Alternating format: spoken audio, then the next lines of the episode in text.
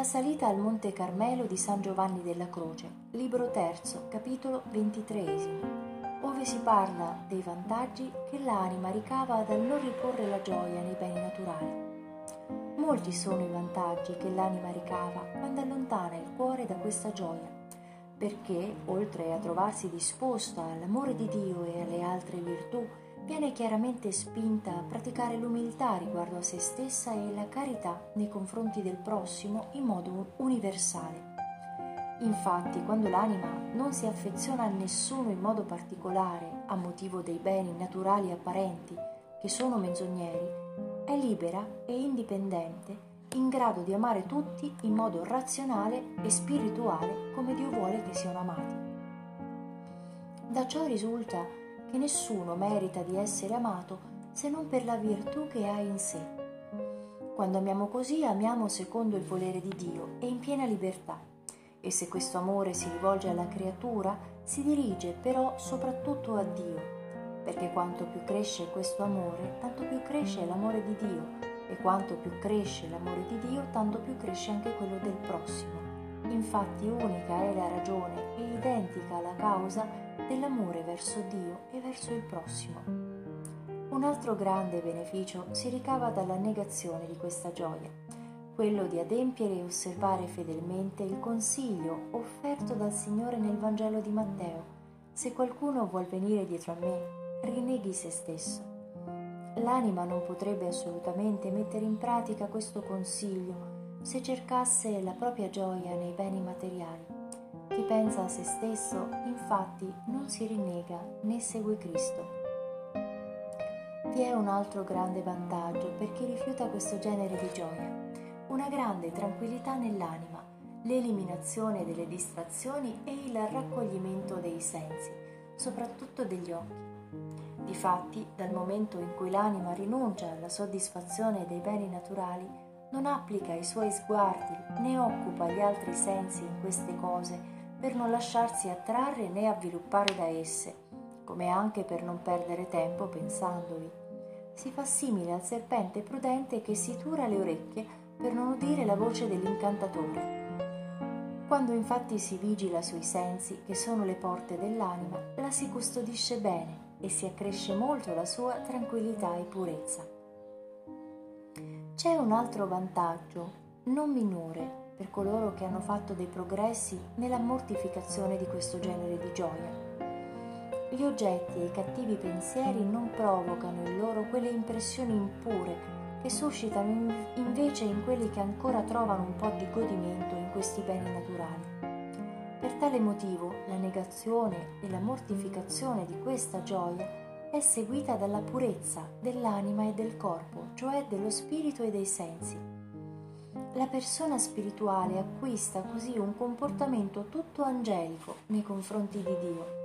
La sua anima e il suo corpo divengono degno tempio dello Spirito Santo.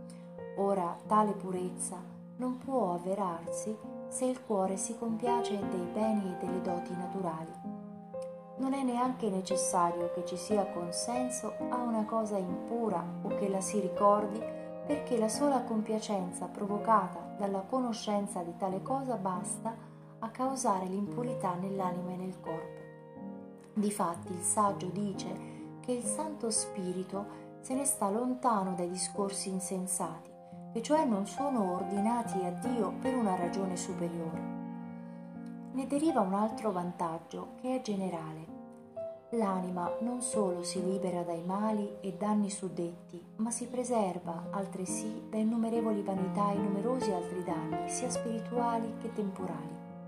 Soprattutto evita di cadere nella disistima che avvolge coloro che si rallegrano e si vantano delle suddette doti naturali proprie e altrui. Vengono quindi ritenuti prudenti e saggi, come di fatto lo sono, tutti coloro che non danno importanza a questi beni naturali ma solo a ciò che piace a Dio. Dai vantaggi suddetti segue l'ultimo. Consiste in un bene straordinario per l'anima, estremamente necessario per servire Dio, cioè la libertà di spirito con cui vince facilmente le tentazioni, sopporta bene le prove e progredisce felicemente nelle virtù. Capitolo 24 ove si parla del terzo genere di beni dei quali la volontà può compiacersi, cioè i beni sensibili. Si dice quali siano e di quante specie e come la volontà debba purificarsi da ogni godimento di tali beni per elevarsi a Dio. Continua a parlare della gioia riguardante i beni sensibili, che formano il terzo genere di beni dei quali dicevo può godere la volontà. È da notare che per beni sensibili intendo tutto ciò che in questa vita può cadere sotto i sensi della vista, dell'udito, dell'olfatto, del gusto, del tatto o ancora tutto quello che forma interiormente il ragionamento immaginario, cioè tutto ciò che forma l'esperienza dei sensi corporali interni ed esterni.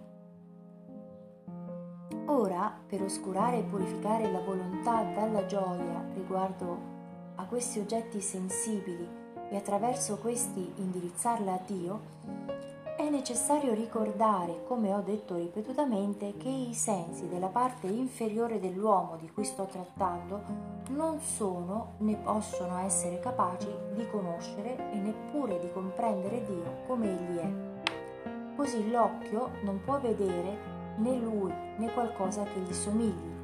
L'orecchio non può udire la sua voce o suono che le somigli. L'olfatto non può respirare profumo tanto soave, né il gusto assaporare una dolcezza così elevata e piacevole, né il tatto può provare sensazioni così delicate e gradevoli o qualcosa di simile. D'altra parte, nemmeno può essere oggetto del pensiero o dell'immaginazione la forma di Dio o qualche figura che lo rappresenti. Ha detto Isaia, orecchio non ha sentito, occhio non ha visto, né è entrato in cuore di uomo. A questo punto occorre osservare che i sensi possono percepire gusti e delizie o da parte dello spirito mediante qualche comunicazione proveniente interiormente da Dio o da cose esteriori che impressionano gli stessi sensi. Come ho detto, la parte sensitiva non può conoscere Dio, né per la via dello spirito né per quella dei sensi. Non essendo in grado di farlo, riceve in maniera sensibile e non altrimenti ciò che è spirituale e intellegibile. Di conseguenza, per fissare la volontà nella gioia del piacere prodotto da alcune di queste percezioni sensibili sarebbe perlomeno una vanità. In questo modo si impedisce alla volontà di esprimere tutta la sua forza per Dio e di riporre la gioia in Lui solo. Non potrà farlo completamente se non purificandosi e negandosi anche a questo genere di gioia come a tutti gli altri. Volutamente ho detto che se la volontà fissa la gioia in qualcuno dei suddetti beni sensibili, pecca di vanità.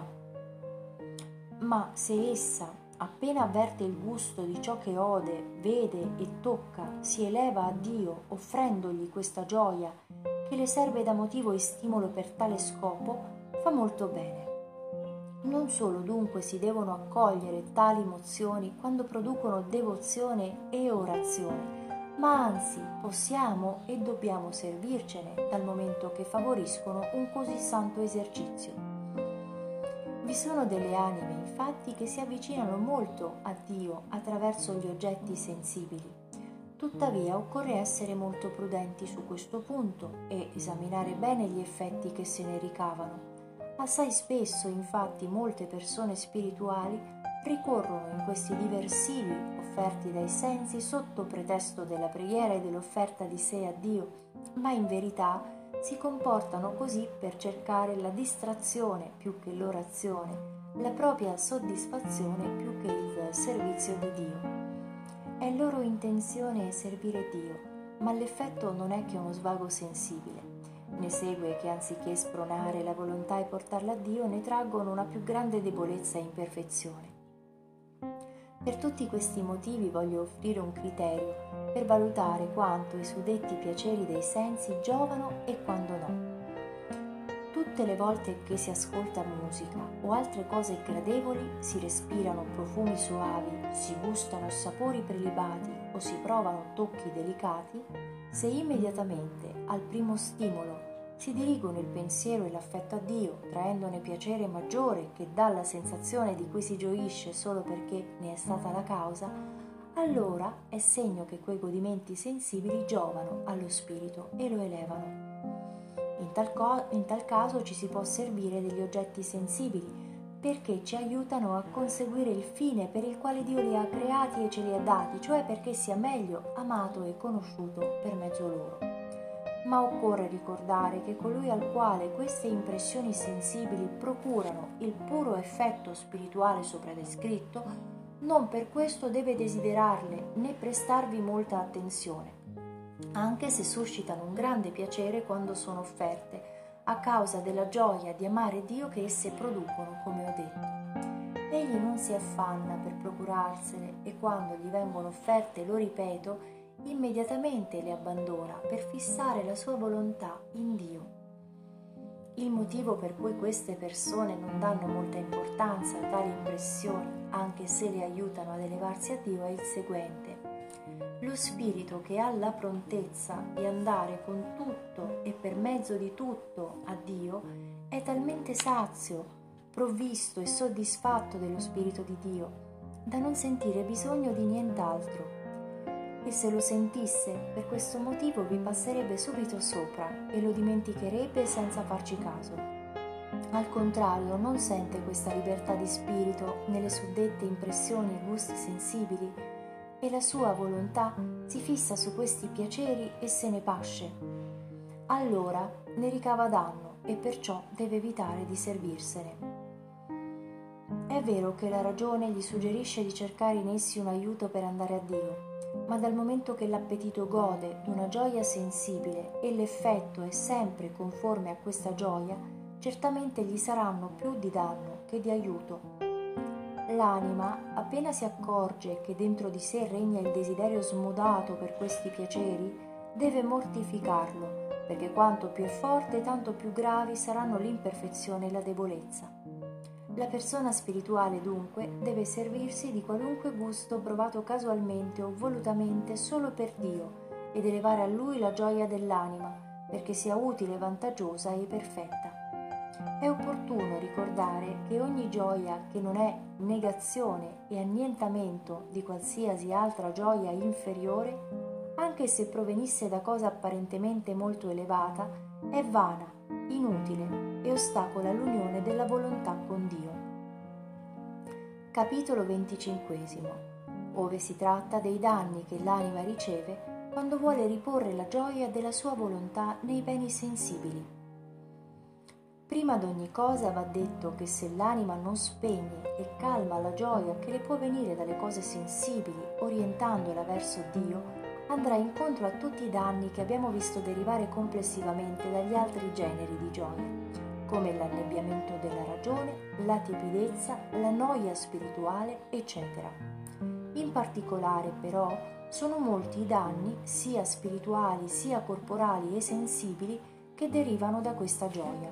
Anzitutto la gioia proveniente dalla vista degli oggetti, non rinnegata per andare invece a Dio, può generare direttamente la vanità dello spirito e la dissipazione del cuore, cupidigia disordinata, disonestà, disordine interiore ed esteriore, pensieri impuri e invidia. Dalla gioia derivante dall'ascolto di cose inutili nascono direttamente la distrazione dell'immaginazione, il pettegolezzo, l'invidia, i giudizi temerari, la volubilità di pensiero e un gran numero di danni di, queste, di questo genere molto pericolosi. La gioia che si prova respirando soavi profumi genera la ripugnanza per i poveri, cosa contraria alla dottrina di Cristo, avversione per la servitù, poca sottomissione del cuore per le cose umilianti e insensibilità spirituale che è quantomeno proporzionata alla passione disordinata di questa gioia. Dalla gioia per i cibi gustosi nascono direttamente la golosità e l'ubriachezza, l'ira, la discordia e la mancanza di carità verso il prossimo e i poveri, come testimonia quel ricco epulone che mangiava lautamente ogni giorno, a differenza di Lazzaro. Nascono anche l'indisposizione fisica e le malattie. Nascono i motis regolati perché aumentano i focolai della lussuria.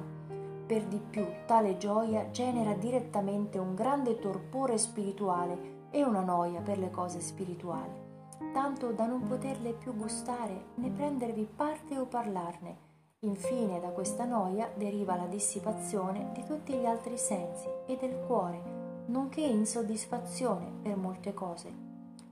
Quanto alla gioia che il tatto prova nelle cose delicate, produce danni molto più numerosi e gravi che stravolgono rapidamente lo spirito, soffocandone la forza e il vigore. Di qui nasce l'abominevole vizio della mollezza e degli stimoli che l'eccitano, tanto più intensi quanto più forte è quella gioia.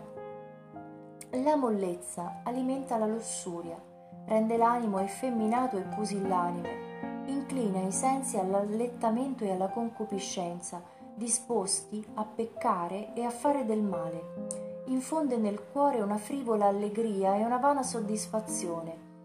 Crea libertà di linguaggio e impudenza degli occhi, seduce e indebolisce gli altri sensi a seconda del grado raggiunto da tale cattiva inclinazione intralcia la rettitudine del giudizio, mantenendolo nell'insipienza e nell'ignoranza spirituale, e dal punto di vista morale crea vigliaccheria e incostanza, diffonde le tenebre nello spirito e la debolezza nel cuore, ispira paura anche laddove non c'è da temere. Questo genere di gioia genera talvolta spirito di confusione e insensibilità nella coscienza e nella mente, in quanto debilita profondamente la ragione, fino a ridurla in condizioni di non saper dare o ricevere un buon consiglio, incapace di accogliere beni spirituali e morali, in una parola inutile, come un vaso rotto. Tutti questi danni derivano da questo genere di gioia, più o meno profondi, in cui, a differenza che in altri, a seconda dell'intensità di gio- di tale gioia, come anche delle disposizioni, della debolezza o dell'incostanza del soggetto in cui si annida. Vi sono infatti alcune nature che subirono più danni da un'insignificante occasione che altre da occasioni più pericolose. Infine, da questo genere di gioia proveniente dal tatto si può cadere in molti mali e danni come ho detto, derivano dalla gioia riposta nei beni naturali, che non sto a ripetere perché ne ho già parlato. Non mi soffermo nemmeno su molti altri danni, quali la negligenza nelle pratiche di devozione e nelle penitenze corporali, la tiepidezza e la mancanza di fervore nel ricevere i sacramenti della penitenza e dell'Eucaristia.